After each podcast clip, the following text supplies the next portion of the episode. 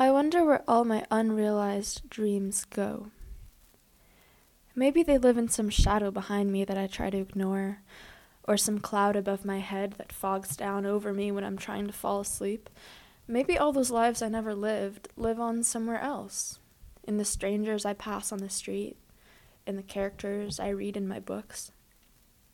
Maybe they're just waiting, waiting for me to make them again. Because you do make them, your dreams. You spin and weave them in your mind when you're alone. You cast and you mold them. You even put a lot of work into them sometimes, spending hours perfecting that vision of yourself for someday, just not today.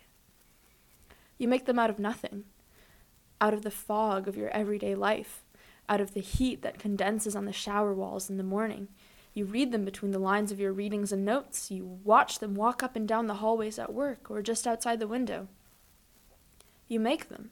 You bring them into your mind, and they're masterpieces, but most of them you never try on, you never slip into. You stay in your old patterns and habits, like a marble that's rolling along a track that's already been dug out on a child's toy. Part of it is fear of falling off the tracks.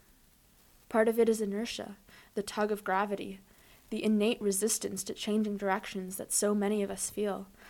It's like that old saying, nothing's broken, so nothing needs fixing, right? But what does it mean to be broken?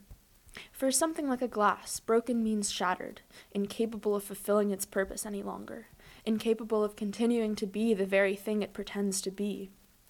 But for something like a record, broken means that it keeps playing.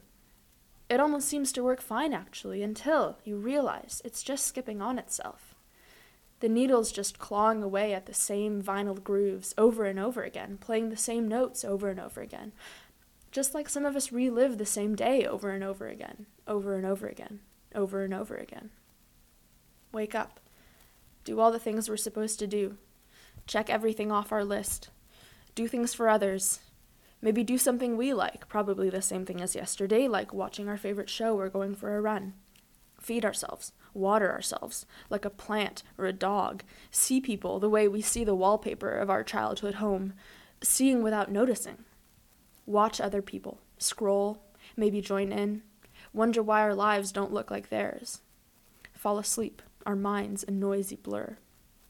The sound is coming out fine. The sun rises every day. But like that skipping needle, there's something we're tripping up against. There's a wall we're constantly bouncing off of without even realizing it. Do any of us really have this day every day? Not really. We feel things. We feel a lot, in fact. We feel joy, pain, urgency, connection, loneliness, longing, hope, love, stress. Things happen to us. Things change. People come in and they go. We change jobs. We change schools. We try new things all the time, actually.